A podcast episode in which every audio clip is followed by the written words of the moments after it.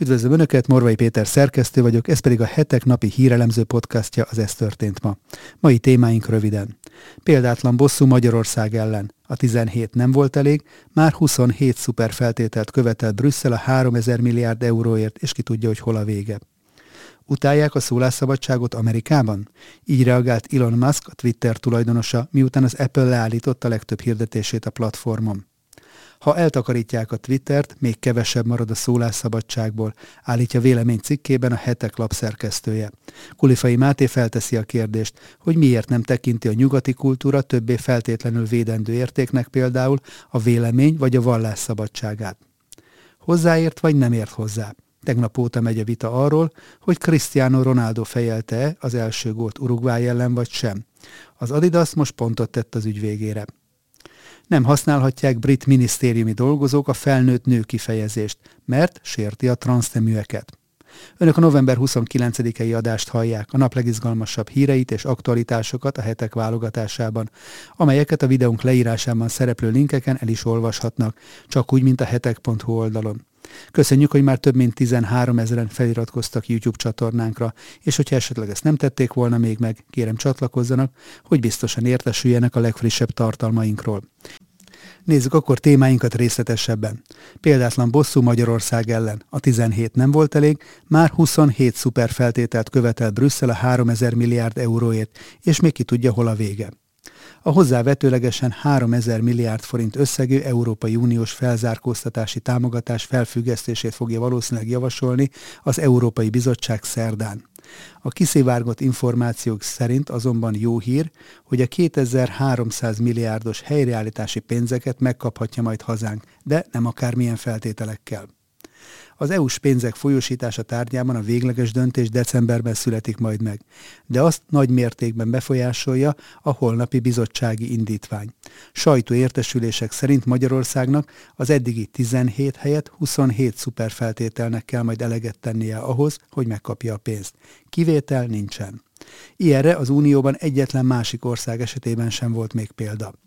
A 27 feltétel többsége a már korábban is ismertetett korrupció ellenes lépésekről szól.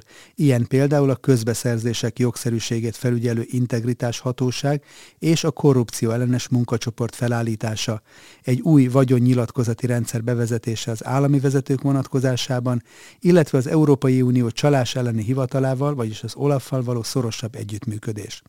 Mivel azonban a magyar kormány a korábban kitűzött november 19-i határidőre úgy tűnik nem tudta maradéktalanul teljesíteni ezeket, ezért az Európai Bizottság a jogállamiság eljárás folytatását javasolja, majd a kiszivárgott információk szerint, ami a 3000 milliárdos támogatás felfüggesztését vonja maga után. Ráadásul egy új feltételrendszert is előkészítettek, ami arra szolgál, hogy az Unió folyamatosan felügyelni tudja, vajon a gyakorlatban miként valósulnak meg az uniós elvárásoknak megfelelően módosított jogszabályok végrehajtása. Állítólag a már meglévő 17 feltételt fogják több részre bontani, így lesz azokból összesen 21 darab, amihez hozzátesznek 6 újabb kritériumot. Ebből a 6-ból 4 az igazságszolgáltatás átalakításáról fog majd szólni. Köztük az Országos Bírói Tanács hatáskörének kibővítése olyan módon, hogy ráhatása legyen az igazságszolgáltatás ágában kulcspozícióba való kinevezésekre, egyértelmű rendelkezések bevezetése a bíróságok korábbinál átláthatóbb és elfogulatlanabb igazgatásának bizonyítására, a kormány azon privilégiumának megszüntetése, miszerint megtámadhassa a jogerős bírósági ítéleteket az alkotmánybíróság előtt, valamint azon gyakorlat felszámolását, hogy a kúria megpróbálja megakadályozni a bírákat abban, hogy az Európai Unió bíróságával konzultáljanak. A maradék két extra feltételt pedig, melyeket egyébként más uniós országok esetében is előírtak, az Európai Uniós pénzfelhasználást ellenőrző rendszer működéséről szól. Ha tehát a magyar kormánynak sikerül mindezeket a feltételeket teljesítenie, akkor jövőre nagy valószínűség szerint hozzájuthat a helyreállítási támogatás első részletéhez, vagy sem. Utálják a szólásszabadságot Amerikában? Így reagált Elon Musk, a Twitter tulajdonosa, miután az Apple leállította a legtöbb hirdetését a platformon. Elon Musk közölte, az Apple leállította a legtöbb hirdetését a Twitteren, és azzal fenyegették meg, hogy törölni fogják közösségi oldalát az App Store-ból. Mindenre azután került sor, hogy több másik vállalat is a reklámok végleges vagy átmeneti felfüggesztése mellett döntött, mivel aggasztónak tartják Musk elképzeléseit a korábbinál lényegesen szabadabb tartalommoderálás kapcsán. Musknak ugyanis kiemelt szempontja volt az oldal irányelveinek átszabásakor, hogy a Twitter felülete ne korlátozza szükségtelenül, illetve aránytalan mértékben a szólásszabadságot, ahogyan szerinte az korábban tapasztalni lehetett. Ennek azonban úgy tűnik meg is lett az ára. A hirdetések megcsappantak, és ennek nyomán pedig a Twitter bevételei jelentősen csökkentek. Mindezért Musk a társadalmi aktivistákat hibáztatta, akik elérték a hirdetőknél azt, hogy szüneteltessék a reklámokat. Az Apple a hirdetésének nagy részét leállította a Twitteren. Utálják a szólásszabadságot Amerikában? tette fel a költői kérdést. Az Apple lépése után Musk cenzúrázgatással vádolta meg a tech óriást, és élesen bírálta a cég üzletpolitikáját. Többek között azt kifogásolta, hogy az App Store-ban, vagyis az alkalmazásboltban való vásárlás feláras. De azt is megírta, hogy azzal fenyegette meg a cég, miszerint törölni fogják közösségi oldalát az App Store-ból. Ha eltakarítják a Twittert, még kevesebb marad a szólásszabadságból, állítja vélemény cikkében a hetek lapszerkesztője. Kulifai Máté felteszi a kérdést, hogy miért nem tekinti a nyugati kultúra többé feltétlenül védendő értéknek például a vélemény vagy a vallás szabadságát. Napjaink egyik legszomorúbb jelensége, hogy rég nem látott mértékben számolják fel az alapvető emberi jogainkat, és mi nem csak, hogy eltűrve végigasszisztáljuk ezt, hanem még ünnepeljük is ezt a dermesztő folyamatot. Tisztelet persze a kivételnek, írja alapszerkesztő.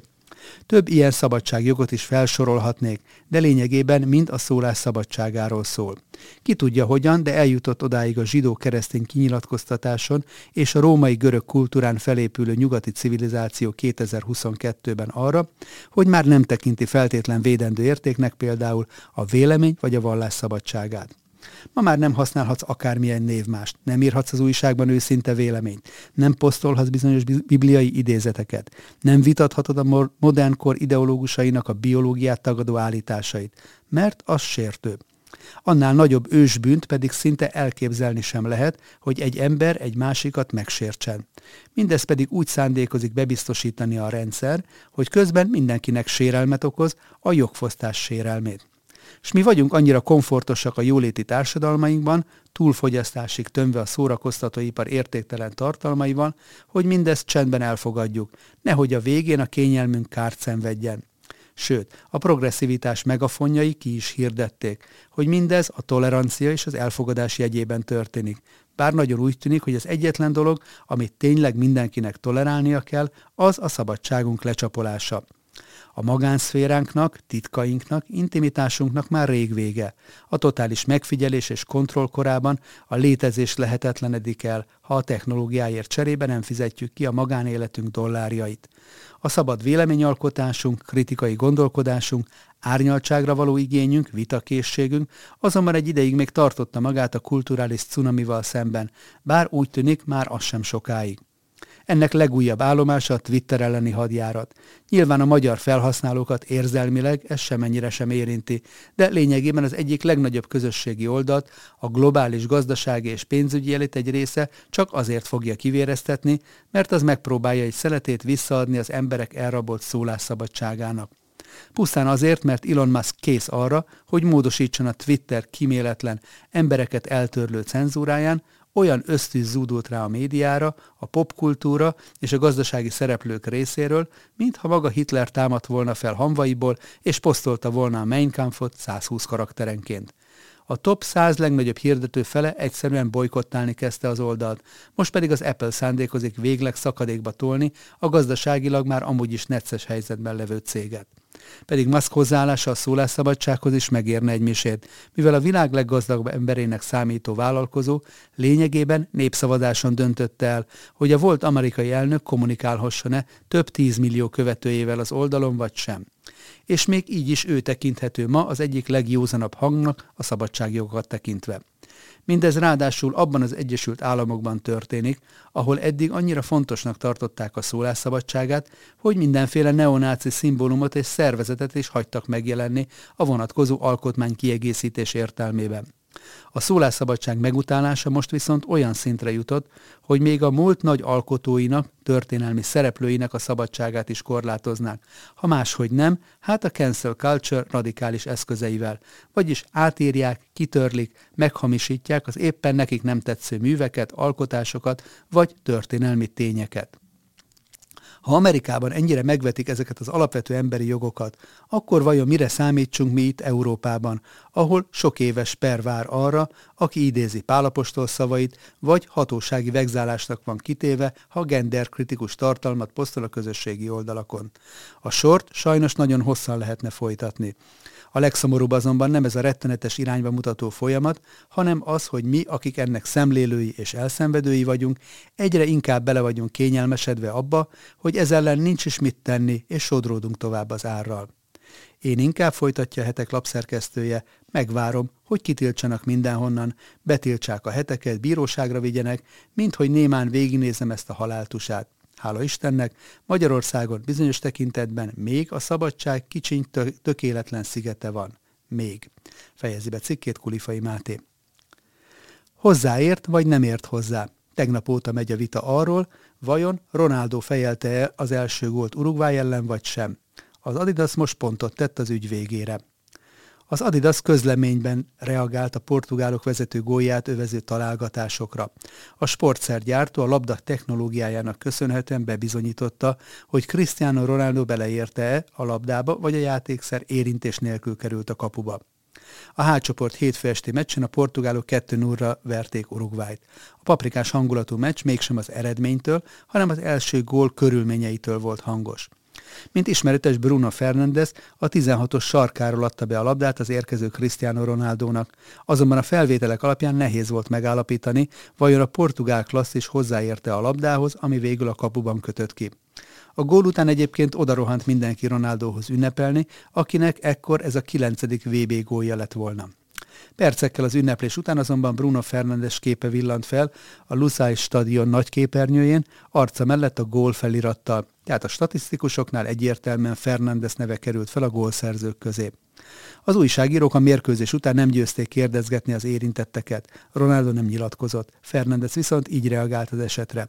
Úgy láttam, hogy Cristiano megérintette a labdát, én is neki akartam oldalról beadni. De a lényeg ennek ellenére nem ez, hanem az, hogy egy nagyon fontos mérkőzést tudtunk megnyerni egy nagyon kemény ellenféllel szemben. A nézők nyomására az Adidas megpróbált minden félreértést tisztázni az első portugál gól körülményeivel kapcsolatban. A vállalat közleménye szerint a Portugália és Uruguay elleni mérkőzésen használt Adidas Al Rihla hivatalos meccslabda Connected Ball Technology szenzorral volt ellátva, amelynek segítségével megállapították, hogy Ronaldo nem ért a labdához. A mellékelt ábrán, ami a hetek.hu oldalon látható, amikor a labda Ronaldóhoz ért, akkor nem mutatkozott semmilyen irányváltásra utaló érték.